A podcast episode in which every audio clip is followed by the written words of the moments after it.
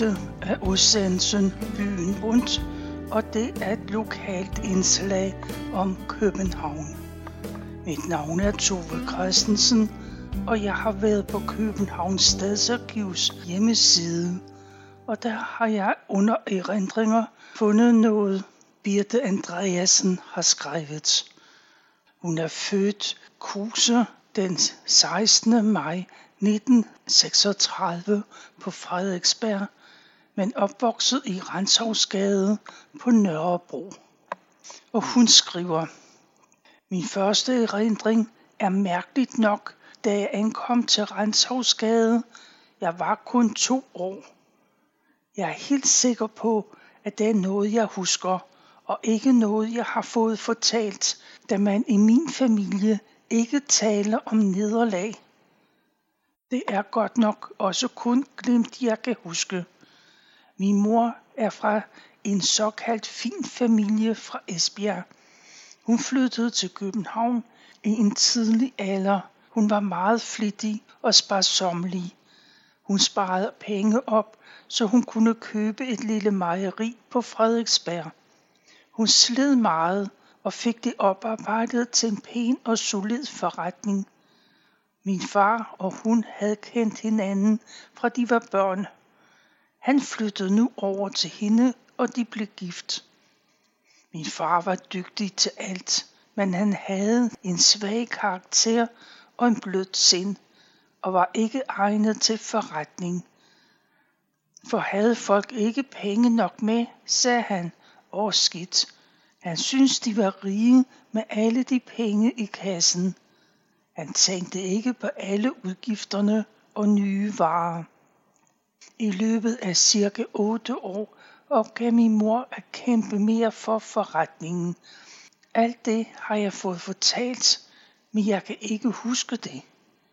Vi flyttede fra en stor herskabslejlighed på Frederiksberg til en lille bitte toværelses på Nørrebro, hvor kakkeloven ikke duede. Der var kun koldt vand i hanerne der var dog toilet indendøre. Lejligheden var forfærdelig mørkt. Det jeg i glimt kan huske, er, at jeg kom ind i nogle små mørkebrune rum. Alt var malet brunt. Alle vegne var der møbler og kasser, og midt i det hele sad min mor og græd. Så går der flere år, hvor jeg intet kan huske.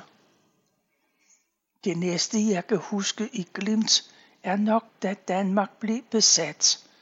Jeg mindes de uhyggelige lyde af flyvere, og min far, der sprang ud af sengen og hæv gardinet til side. Den dag i dag får jeg det mærkeligt indeni, når jeg hører mange flyvere. Vi boede inde i en passage, hvor der var mange børn. Vi var kun to. Jeg havde en storesøster, der var fem år ældre end mig så det er begrænset, hvad vi foretog os sammen. Alle i gården legede sammen.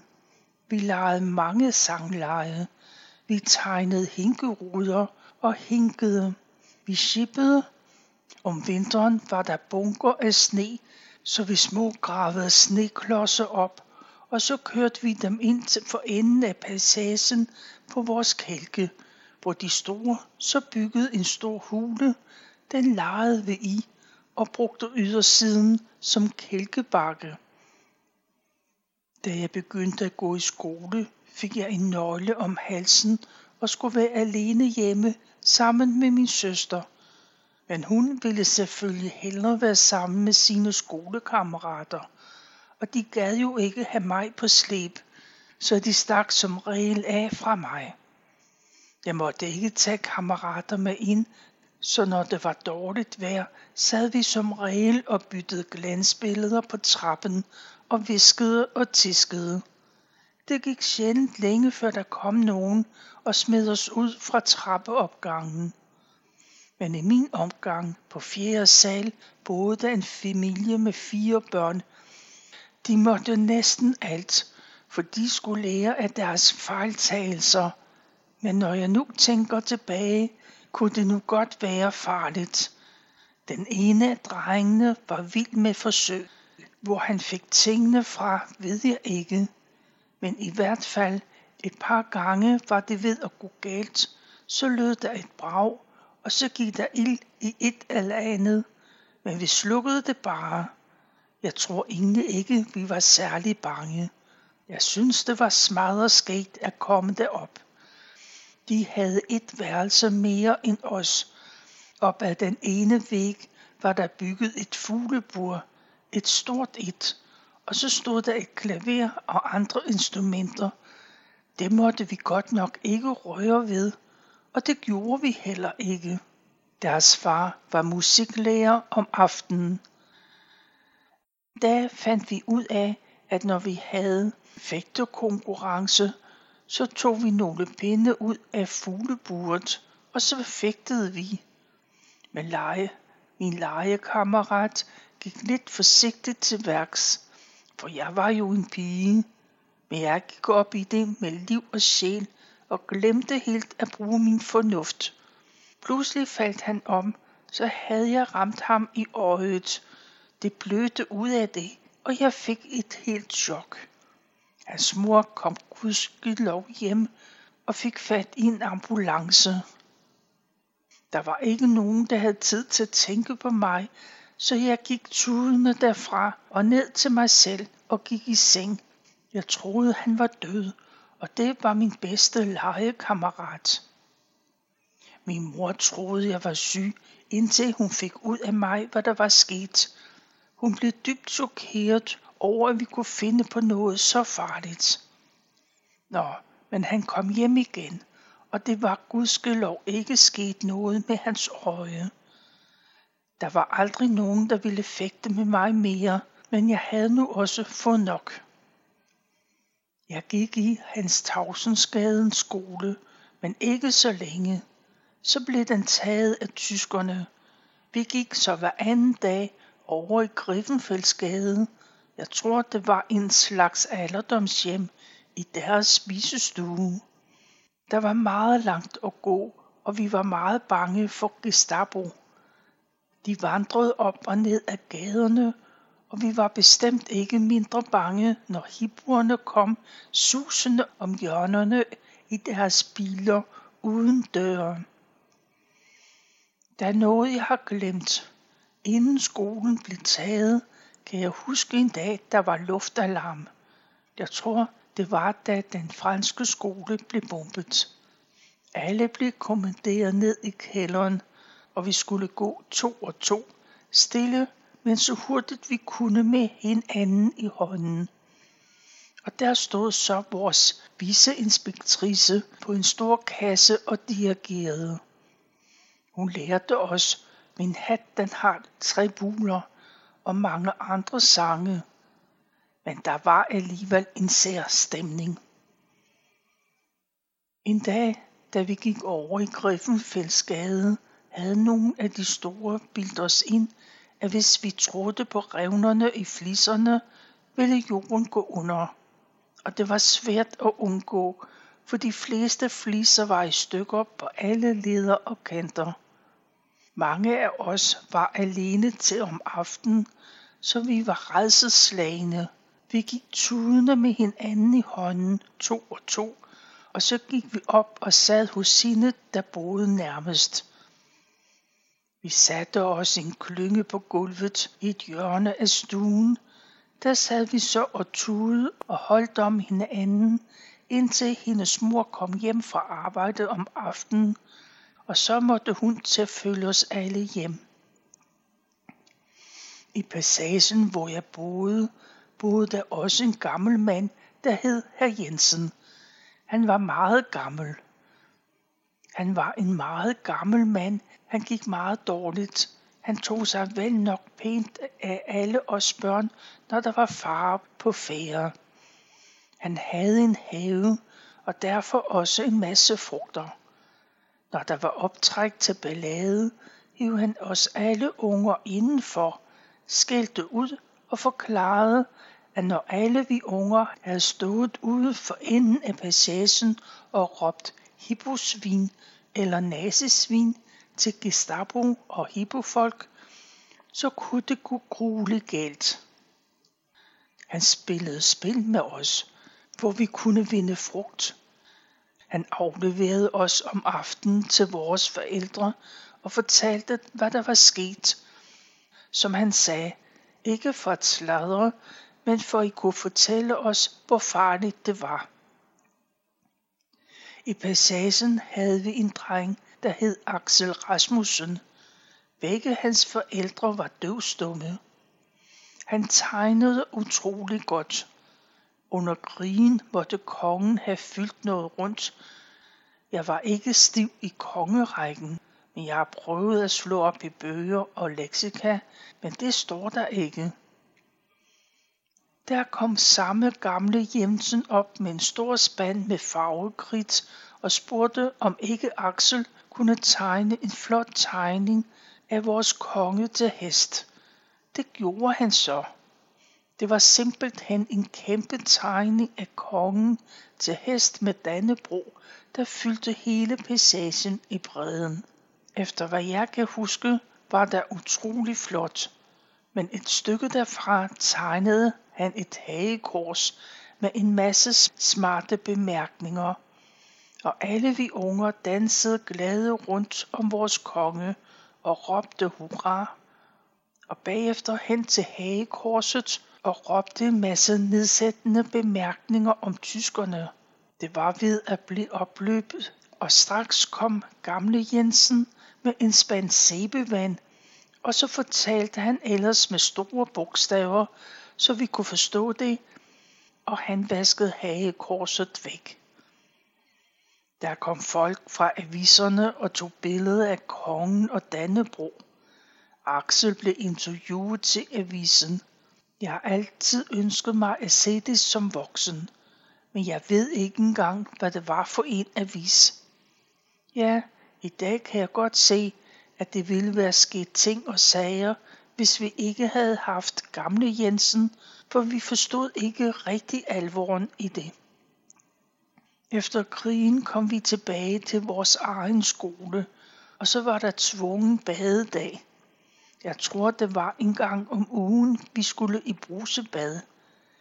Jeg tror ikke, vi var videre begejstrede, for efter hvad jeg kan huske, var det utrolig koldt i baderummet, og bagefter skulle vi regne rundt med vådt hår. Badedamen råbte og skreg af os. Hun var virkelig effektiv. Hun skrubbede os en af gangen, oppefra og ned med tre uld. Hun tog ikke særlig blidt, men hun havde selvfølgelig også travlt, for vi var jo mange. Jeg tror, det var første år, hvor vi havde fået vores skole igen. Der lærte vi folkedans i gymnastiktimerne. Det var virkelig sjovt. I maj måned skulle vores klasse ind på Rådhuspladsen og danse om majstangen. Vi dansede også folkedans. Der blev lejet folkedragter til os, men jeg skulle være herre. Nej, hvor var jeg sur. Jeg glædede mig sådan til at få en fin kjole og hat på, og så skulle jeg have drengetøj på. Min veninde og jeg talte tit om det endnu. Hun kunne ikke glemme, hvor sur jeg var, og det var jeg jo ellers aldrig. Det var hende og jeg, der dansede sammen, og hun var ligeglad, men det var vores lærerinde, der bestemte. En gang om året kom vi med skolen i zoologisk have. Det var jo festligt. Vi tog sporvognen et par klasser ad gangen, og så samledes vi udenfor i pæne rækker og gik samlet ind. Ja, den dag glædede vi os til. Sommetider tog vi også med vores klasselærerinde på Nationalmuseet. Jeg tror nu ikke, hun var særlig god til at fortælle, for det eneste jeg husker, er, at det var dejligt, så var vi ikke i skole så længe. I skolen var der meget med forskelsbehandling efter, hvordan man så ud. Og med en far, der drak, var vi jo meget fattige.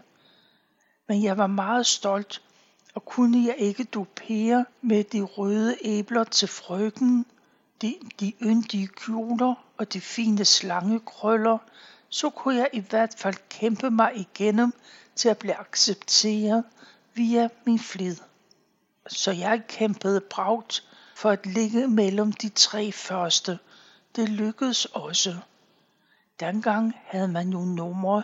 Ja, når jeg tænker tilbage, fattede jeg ikke, at lægerne var almindelige mennesker, der havde et almindeligt liv uden for skolen. Vores klasselærerinde hed fru Fiffer. Hun var vist ret streng. Jeg kan ikke huske, at hun havde nogensinde roste, men det var nok heller ikke almindeligt dengang.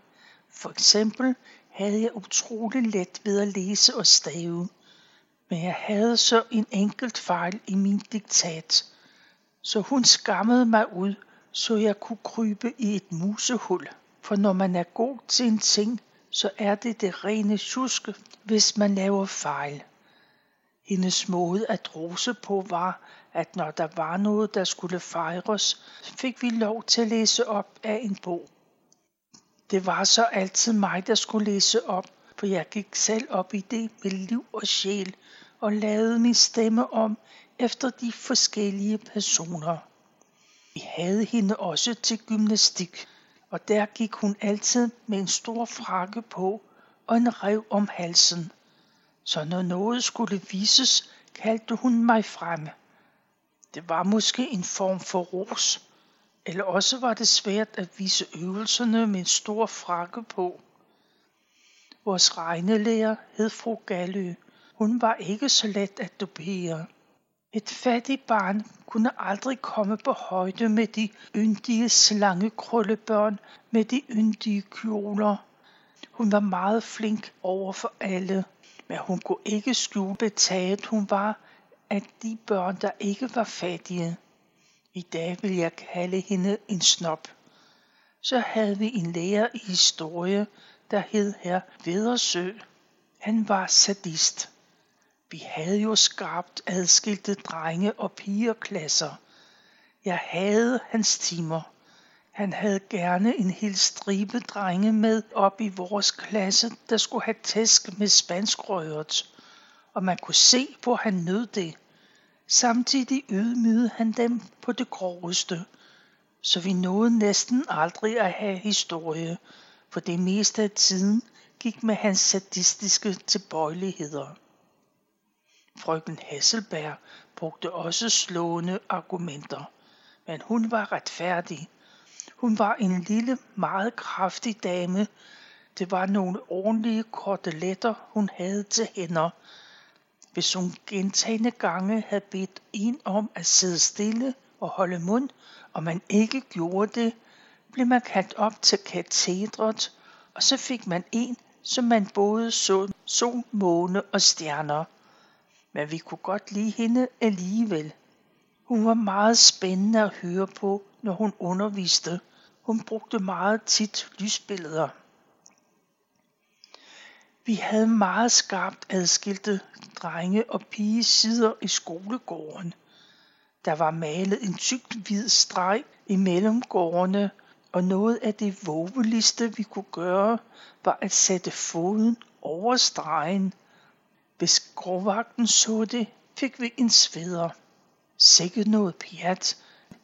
Når klokken ringede til time, stillede vi op i rækker ud for det nummer, vi skulle være på. Der stod klassens nummer på væggen i gården. Der stod gårdvagten oppe foran, og rækkerne skulle være snorlige, og man måtte ikke sige et ord. Vi fik nu lov til at gå op en klasse ad gangen. Hvis vi ragede lidt ud for rækken eller stod skævt, blev det rettet på os, og skulle der rettes flere gange, blev vi sat til vægs. Så stod vi oppe ved væggen og ventede på, at alle havde forladt gården. Så fik vi en sveder, og når vi så kom op i klassen, fik vi ballade for at komme for sent. På hver afsat stod en lærer eller lærerinde, og så skulle man neje dybt for dem, og man skulle nu stille op på gangen to og to, når man havde fået overtøjet af uden en lyd og ventede på, at ens lærerinde kom, så narrede vi dybt for hende igen, og så fik vi lov til at gå stille ind i klassen. Bordene i klassen var til to. Det var fast bænk på dem, og vi stillede os ved siden af vores plads, indtil hun sagde, at vi måtte sætte os. Vi skulle bukke os og slå fodskamlen ned. Det skulle være helt lydløst. Så kunne timen begynde. Kom der voksne ind i klassen, eller blev vi hørt i noget, rejste vi os op, stod ved siden af pulten. Ja, lægerne skulle behandles som konger og dronninger dengang. For lidt og for meget for der var alt. Om morgenen startede vi med at synge en morgensang og bede fader vor. Det synes jeg var en god idé.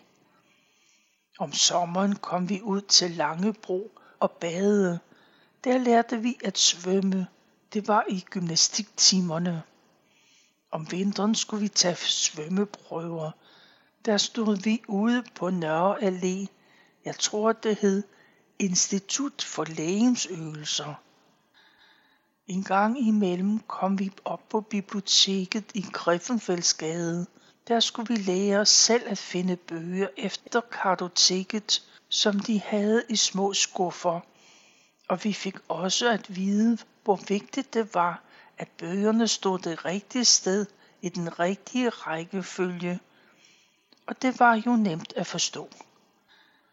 Noget af det mest ydmygende, jeg kendte til som barn, at det var min pligt at hente brænde i en spåndkurv på kommunens brændselsudsalg og skulle stå der i kø med skattebilletten i hånden. Så kunne de jo se, at man var fattig nok til at købe det brænde.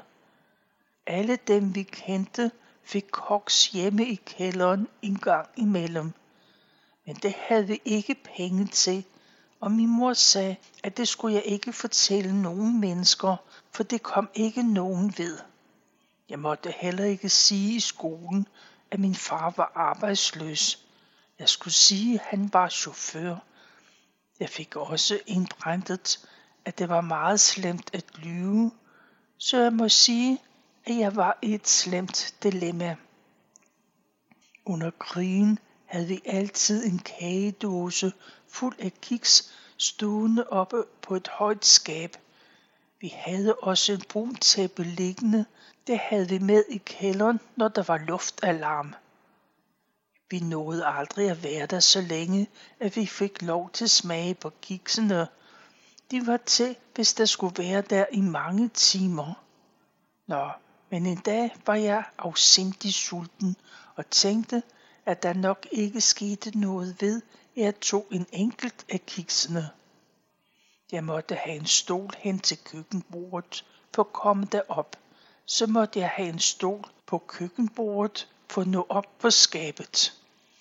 Inden jeg havde fået sat alt det på plads igen, havde jeg spist kiksen. Og så tænkte jeg bare en til. Det gjorde jeg desværre så mange gange, at dåsen var tom. Og jeg havde fået indbrændt, at den æske aldrig måtte røres, uden det var i yderste nød. Men nu havde jeg jo gjort det, og jeg så i ånden, at vi alle døde af sult, hvis der blev luftalarm. Og så var det min skyld. Jeg havde det forfærdeligt. Jeg havde mareridt om natten over det, men jeg fik ikke taget mod til mig til at tilstå, inden der blev luftalarm igen.